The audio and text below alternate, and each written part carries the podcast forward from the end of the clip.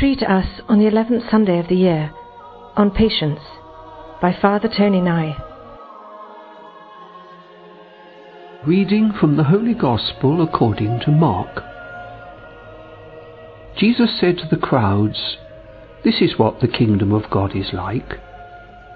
A man throws seed on the land. Night and day, while he sleeps, when he is awake, the seed is sprouting and growing. How, he does not know. Of its own accord the land produces first the shoot, then the ear, then the full grain in the ear. When the crop is ready, he loses no time. He starts to reap because the harvest has come. He also said, What can we say the kingdom of God is like? What parable can we find for it? It is like a mustard seed, which the time of its sowing in the soil is the smallest of all the seeds on earth.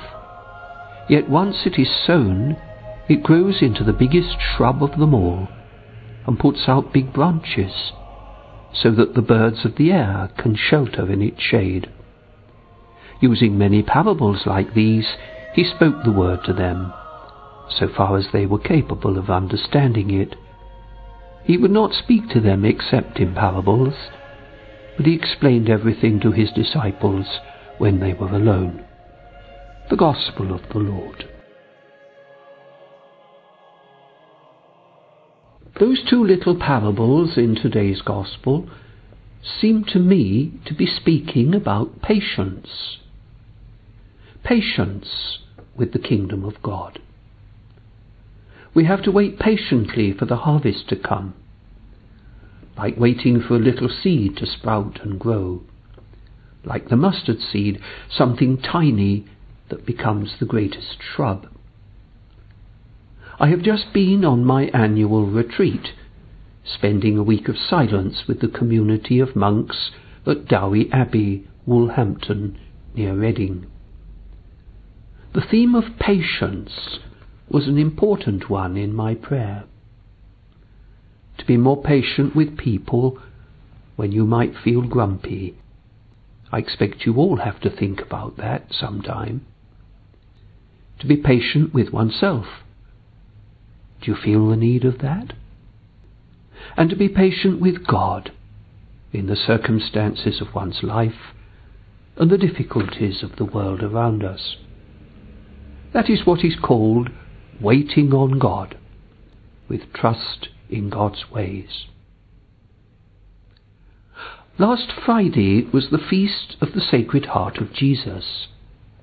The Word of God loving us, guiding us, teaching us with a human heart, showing us humanity as it should be. Jesus is the supreme example of patience for us to follow. He said, Learn of me, for I am meek and humble of heart. His whole life on earth was to seek the will of his Father, whatever the cost, wherever it led. My food, he said, is to do the will of him who sent me, and to accomplish his work. That meant much patient waiting on the will of God his Father, as an example for our lives too.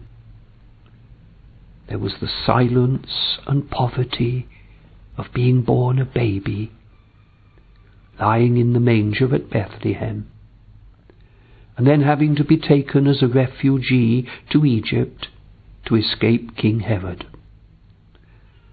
There were thirty silent years working as a carpenter in the out of the way village of Nazareth until the time that God his Father decreed he should appear in public.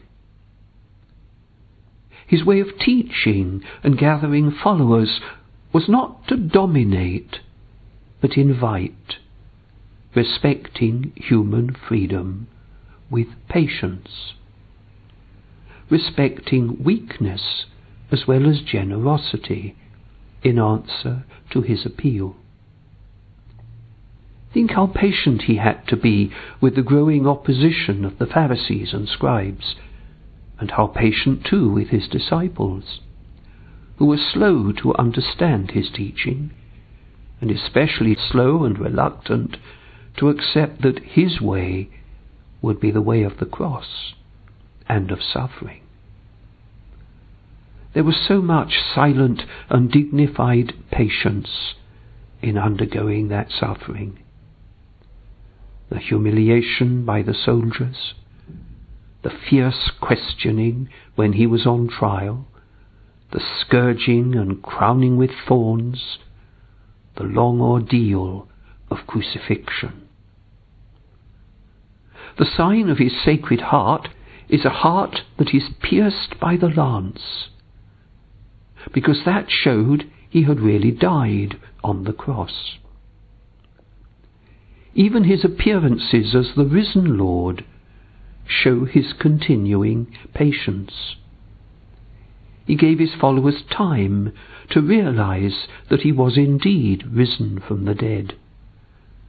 They needed time to take it in and to understand its meaning.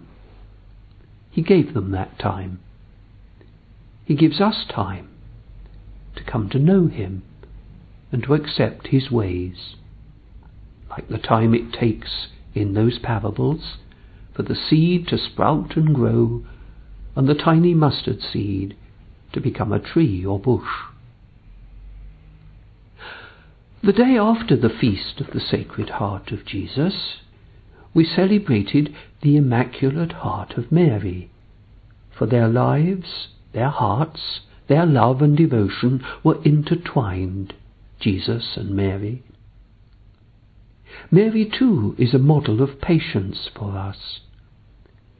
We hear that she treasures and pondered in her heart the strange events of her son's birth, giving them time for her to understand we see her patiently, silently sharing his suffering at the foot of the cross, and patiently praying with the disciples and the women as they awaited the promise of the Holy Spirit after the resurrection. May the example of our Lord's Sacred Heart and of the heart of his mother be an encouragement to us.